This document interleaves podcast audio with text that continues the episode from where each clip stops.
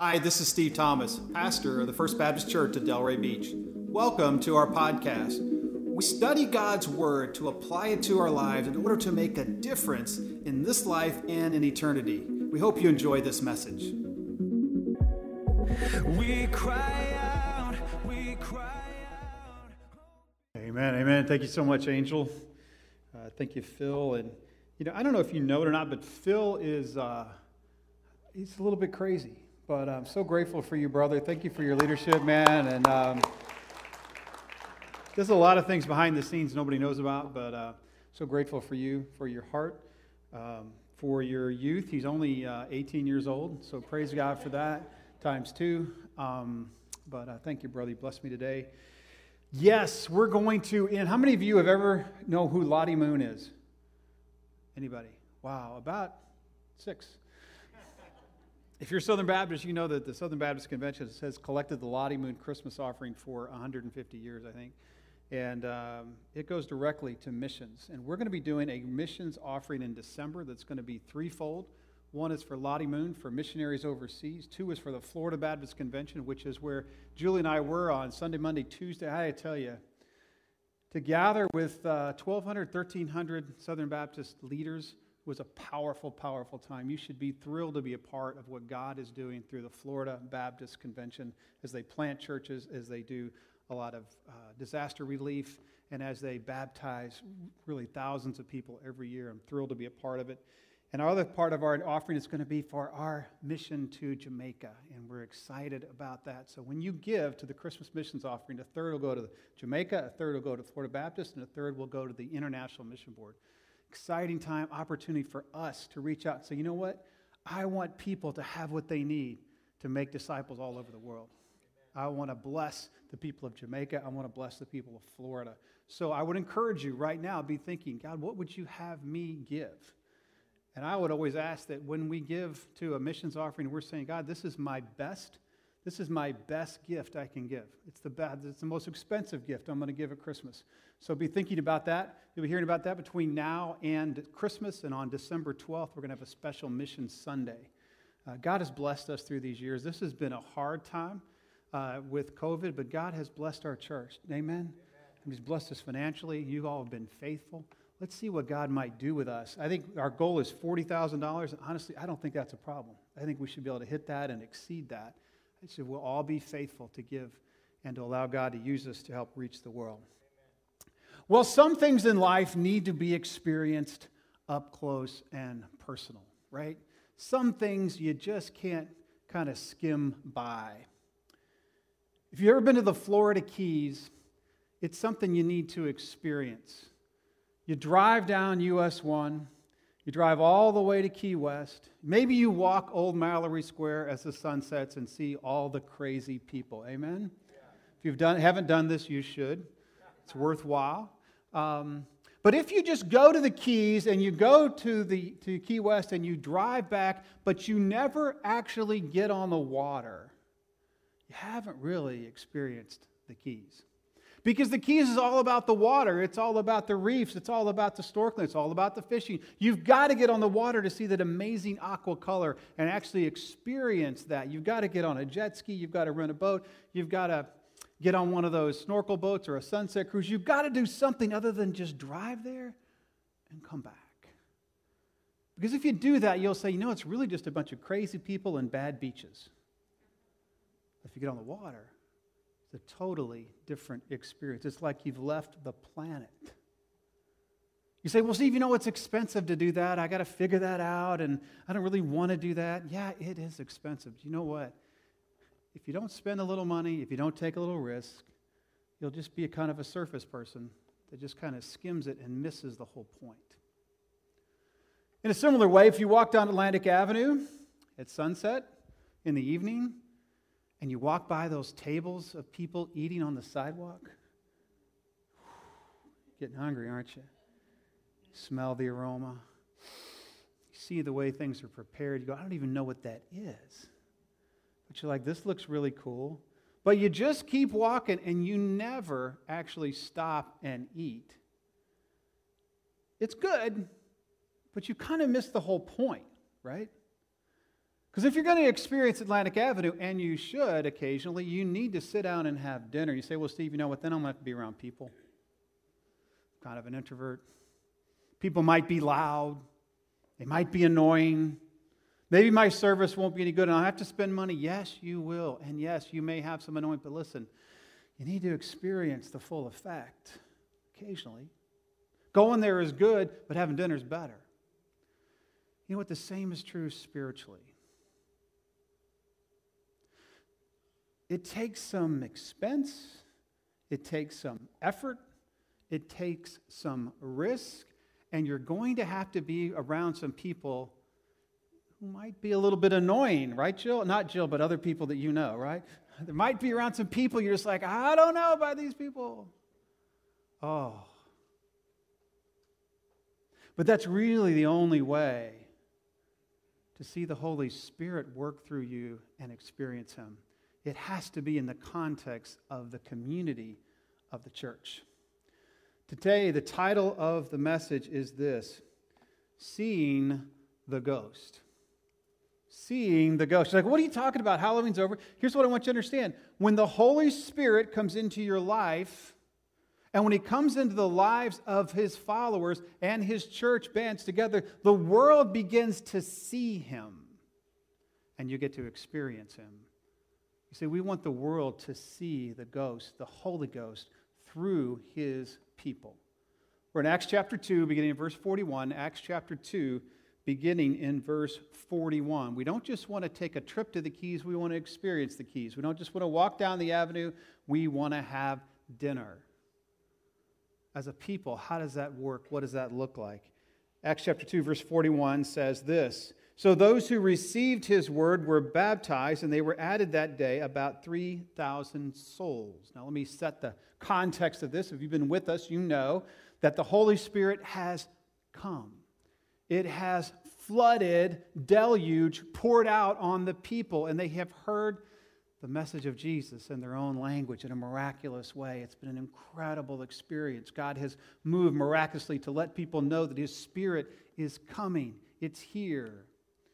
And Peter has explained to the people this is what happens, this is what the prophet Joel was talking about. This is a, a brand new era of God working, right? We talked about this last week that God is now working through all kinds of people. Praise God, because there's all kinds of people in this room. There are, he's worked through the old and through the young, He's working through male and female, He's working through the rich and the poor. Any one of you, we can all be filled with the Spirit and should be. Peter says, This is what's happening. This there is not going to last forever. There's going to be signs and wonders. They're going to tell us that the end is coming. Oh, and this is all the result of Jesus Christ. This one sent from God, predicted by God, that you killed. Yes, you. Yes, me. My sin put him on the cross. My sin put him on the cross. My sin put Jesus on the cross, but the cross of Jesus paid for my sin. Amen. So, in the midst of this, they cry out to Peter, What should we do? And Peter says, You need to repent and be baptized. You need to turn around and say, I don't want to be this way anymore. Ah, my, my heart is convicted. I'm stabbed at the deepest part of my soul. And God, I, I, I'm sorry. I'm a sinner, and I know I can't pay for my sin myself. I need you, Jesus, to pay for it. And that's what has just happened. And the word of the Lord said that so many received the word and were baptized. And baptism, you know, is that public washing, if you will. It's that dipping in the water that indicates that this is what Jesus has done in my life. He has saved me. And uh, by the way, I needed to be cleansed. I needed a public spiritual bath, if you will.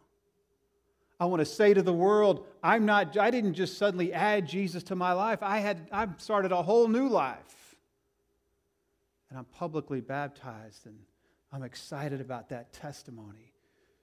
It says that they received his word and were baptized, and were added that day 3,000 souls. God's church is born, God's church begins to function. And so, after this incredible thing, everybody just went back to living the way they always lived, right? Didn't change them, they went back to trying to be good. No, that's not what happened, was it? What we see in Acts is what the Holy Spirit does in the life of his church and how he moves his people to function. And as we look at these things, I want you to kind of evaluate your life. Is this what I'm experiencing? Is this how my life is set up? Because if not, I would advocate that you're missing what the Spirit wants to do. And I don't want anyone to miss it. I don't want anyone to miss the joy and the power that comes as the Holy Spirit works in our lives. Verse 42 says this This is what they did as a result. And they devoted themselves to the apostles' teaching and the fellowship, to the breaking of bread and the prayers. So it sounds like that the Holy Spirit came in, people got saved and baptized, and then some amazing things happened. The first thing they did is they devoted themselves. They were excited about. They couldn't get enough of. This is with their passion for things. Number one, the teaching of the apostles. Now, you know, in that day, the apostles were essentially a living version of God's word right? Because they were the ones, there was no gospels written at this point, there were no epistles written at this point. All that they had was the Old Testament and what they had heard Jesus speak. Remember, Jesus had told them, I'm going to empower you to remember these things. I'm going to empower you to share what I've taught you. And that's what's happening here. They are literally a living Bible, if you will, and they are speaking the words of Jesus. They're teaching the Old Testament in light of Jesus the people were devoted to getting all that they could, to hearing everything that they could, to learning all that the apostles were teaching, and it just went on constantly. This was the passion that the Holy Spirit put in their lives. Now, you may be sitting there going, you know what, I don't have that passion. I just need to try harder. No, you need to pray for the Spirit to change your heart to want that.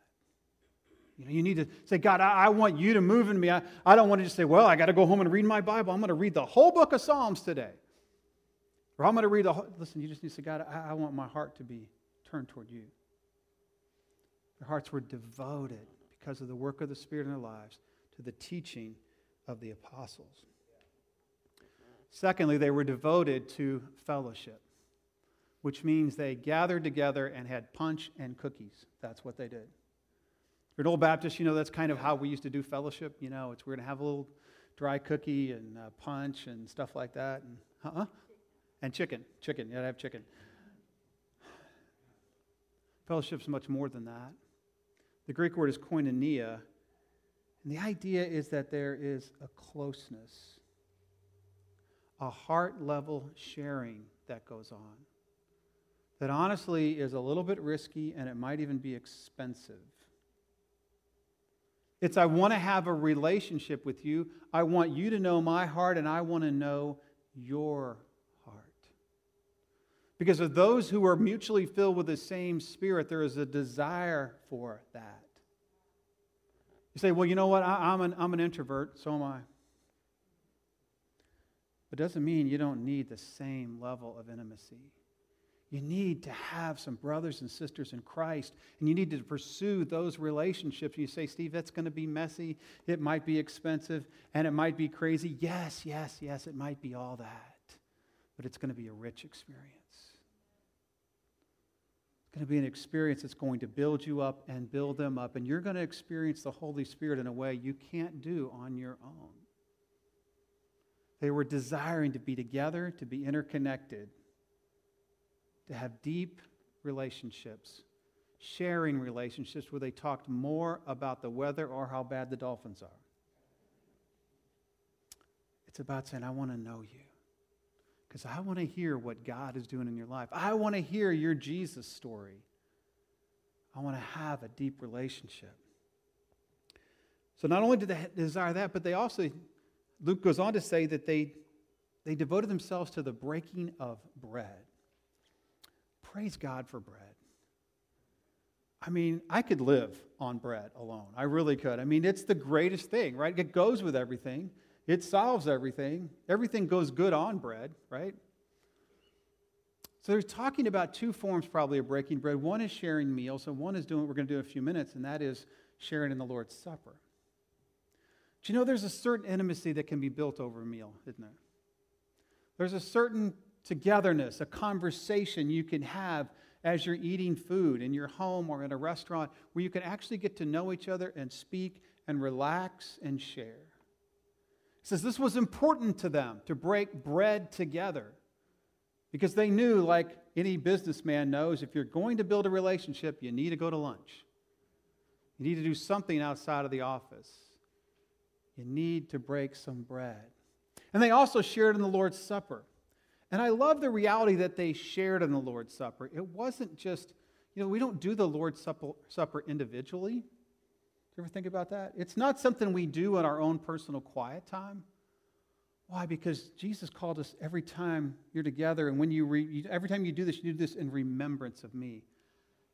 As a church, as a body, as a community, I want you to remember me as you take these elements, as you take this bread, as you take it into your body, as you, you take this juice to remember me, you do it together. There's a deep sense of intimacy that happens. And just a few moments, we're going to take those elements, and when we do, we'll have a time of repentance before this, but as you take them, I want you to be looking around at other people to say, I'm your brother. I'm grateful for you. God bless you as you're maybe coming up in line to get the Just don't, because sometimes we're like this, you know what, I, am super sad it's the Lord's Supper, I'm going to be, yeah, be reverent. But listen, there should be a sense of togetherness. We're all in need of the blood of Christ. And I'm so grateful that you're here getting it with me. It's to be done as a, as a body. So they devoted themselves to the teaching of the word of, of, the apostles. They devoted themselves to fellowship. They devoted themselves to breaking bread together. And they devoted themselves to prayer. It's a powerful thing when God's people gather to pray. That's why we pray on Sunday mornings. That's why we pray at first Wednesday of every, every month so that we can gather together as a body. We had a great time last uh, couple Wednesday nights ago. We did. We'll do it again on the first of December. We gather together to pray, together to come before the Lord, together to just be in the same room as we're lifting up our cares and what we are really passionate about. They were devoted to praying together as a body, as a community. And you know, as you just read these four things, it's important to see this is not something that they had to make themselves do. This is something they felt compelled to do by the Holy Spirit. There was something going on in their lives that said, We've got to do this. I, I, I can't get enough of this. Let me ask you you see, this was not a series of lifestyle rules, rather, it was a whole new era in their lives. It was something that God was doing within them. And you know, in this time, it's been kind of tough because of COVID. And as a church, we can get a little bit separated and distant. And I'm so glad to see so many groups meeting again. So glad to see us coming back together because no matter how great Zoom is, you cannot have the intimacy that you can have when you're face to face in the same room, looking at someone, sharing with them, studying God's Word. See, this is what life groups are all about. Life groups are all about studying God's Word. It's about building those relationships that are going to be helping you through everything you face. It's about sharing a meal. It's about praying together. That's what it's all about. It's about processing what we have heard. What has God said? See, sometimes in our church lives, we kind of compartmentalize everything, don't we? Well, I go to church on Sunday, and that's good. And I go for a whole hour. Come back the next week. Listen, that's not at all what God called his people to. He called them to a daily lifestyle that included the entire body. And when we do that, there's something amazing that happens. It has an effect on the outside world. Look with me at verse 43 and following. Look what happens in verse 43. It says, And awe came upon every soul. Now, notice, it doesn't say upon every soul that was following Jesus, that every soul that was a part of the community. It's on every soul in the area. There was a, a fear, a sense of respect, a sense of what is happening among these people. Verse 43 and following is really a picture from the outside of how the world saw this movement, this church, this community.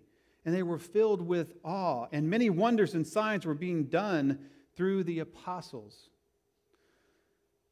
Next week, we'll look at one of those signs in the third chapter of Acts. But these signs were all done in public, out in the open, in the community, often involving people who were yet to believe. Verse 44 And all who believed were together, and all things had all things in common. And they were selling their possessions and belongings and distributing the proceeds to all as any had need. So, what I'm going to ask you to do, I want you to go ahead and turn in your title to your house, turn in your wallet. The ushers are going to be coming by to do that. A lot of people think, you know what, this is like a commune, this is socialism. What is it? No, it's not what this is at all. Here's what's happening there's an incredible level of personal generosity here, which is why we do Christmas offering. There's a sense of, I want to meet the needs of others. And yes, I would sell something in order to bless someone who needed it. I would sell a piece of property if I had it in order to bless the world, in order for the, this message to get out. I would do whatever I could for the community, for the church to move forward. See, in our world today, generosity is often someone standing up at a charity ball and making a donation and getting credit for it, right? Whereas when we give to the Lord and we're saying, God, I, I don't want to be known. I just, I just want to be faithful. Because I'm moved by your spirit to be faithful and to give. So there's this incredible bit, bit of generosity, and the world is seeing this. These people care enough about one another to give to each other, to sacrifice to give to one another. And notice the effect.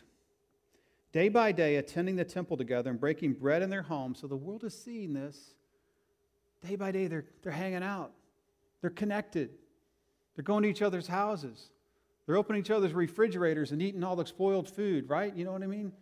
I mean, do you have permission to go to someone else's house and go in their refrigerator? Do you ever do that? Yeah. That's, that's close, right? That's close if you just walk in someone's house and go, hey, what do we got in here? But there's a sense of intimacy, a sense of sharing each other's homes. You know, in our world today, in our culture, it's almost like, you know what? My home is my castle. Please don't come in. No one has a front porch. It's all about, I, I have a house and I have a front door and I have a security system so I don't have to be around people, right? I go outside and I see people in my home. That's, that's my, my place. The people of God, though, when you invite someone into your home, that's an point of intimacy to say, I want to know you and I want you to know me. I want to see the goofy pictures I have on the wall. I want you to see how we live. I welcome you into my world. That's a beautiful picture of the people of God. And so, day by day, they're doing this. They're attending the temple together. They receive their food with glad and generous hearts. They're, they're grateful for what God has given them. And they're praising God. And get this, they're having favor with all the people. And here's what the people around them are thinking this is pretty cool. Those who are yet to follow Jesus are going, This is great. I'm actually impressed with these people. I'm not upset with them. I think this is amazing how they're living. It's really special. No one is selfish, everyone's praising God. They're in each other's homes, they're generous to one another. And watch what happens as a result. It said, The Lord added to their number day by day all who were being saved. When the Spirit works through His church, through His community, through the body, it impacts the world. It impacts the world. You will have conversations with other friends outside of the body, and you'll begin to tell them what it's like. We're not trying to sell them on something, we're trying to let them in on something that God is doing. And people begin to get saved because of what the Spirit is doing through His people. You know, sometimes we think that, you know what, I can follow Jesus as a Lone Ranger. I can do it all by myself. I don't really need church. And sometimes through COVID, I think people got the idea I didn't really need church. I could just watch it on TV, and I understand some of that. But I got to tell you, if you're around anybody, you ought to be around the people of God. Right? Because there is something special and intimate about being around the people of God. You cannot do what's being done in Acts all by yourself. You say, Well, I, have read stories in the Bible. I know Philip was used by. Yeah, there's some stories of some people who did some things by themselves, but by and large, God uses his people, his body, his church as a whole. And we really can't allow this, we can't get the full effect of the Spirit all by ourselves. We're like a foot that says to the hand, I don't have need of you. 1 Corinthians chapter 12, and I love that passage. See, the church is many members.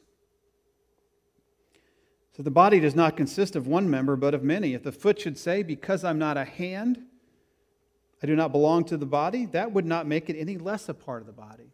Hear what he's saying? But if the ear should say, Because I'm not an eye, I, I, I, do not belong to the body, that would not make it any less a part of the body. If the whole body were an eye, where would the sense of hearing? And if the whole body were an ear, where would be the sense of smell? But as it is, God arranged the members in the body, each one of them as He chose.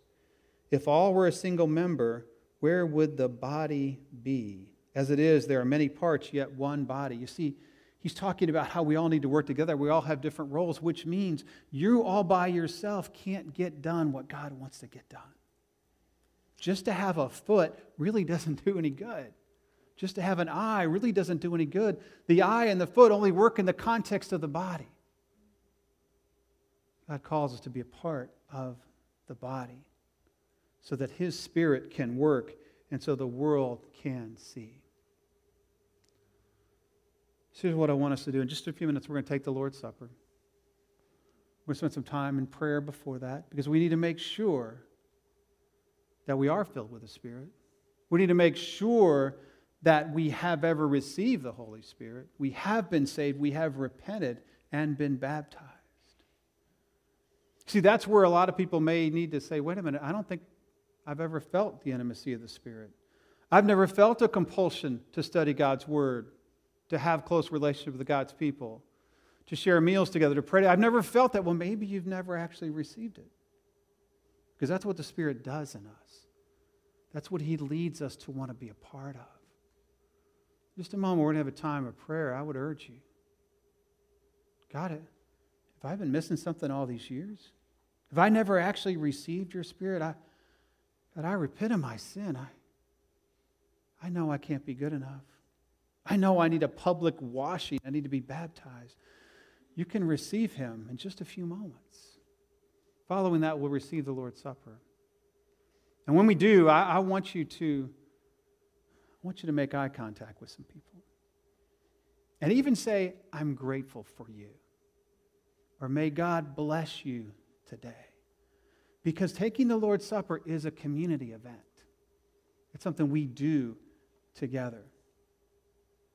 After we do that, we'll close in prayer. But I would challenge you this week, maybe today, go to lunch with somebody. Get together with somebody. Hang out with somebody. Don't just rush off because the Dolphins are not playing today. They already won this week. It's rare, but it happened. If you can't do it today, make a plan to be with someone who's a follower of Jesus today and encourage one another in Christ. Start that process. And third, if you're not in a life group, get ready because you're going to have an opportunity very soon. If you would like it right away, we can talk to you about that as well. But consider, God, I, I want to have people in my home. I want to do a very simple Bible study. I, we're going to set this up next year so you can meet eight times in four months. Surely you can do that. Eight times every other week. Every other week in a home, couple hours, study God's Word, have meaningful conversations, eat some food, pray. That's who we need to be as a church. That's who we need to be so that the world can see God at work. So we're going to take the Lord's Supper, take someone to lunch, get ready to be a part of a life group. Let's now spend some time with the Lord. Would you go before and let's bow our heads? Thanks for joining us today. If you'd like to support this ministry, go to our website at fbcdelray.com. Also, click the share button so you can share this message with a friend or someone in need as we seek to know Jesus, to know others, and to make him known.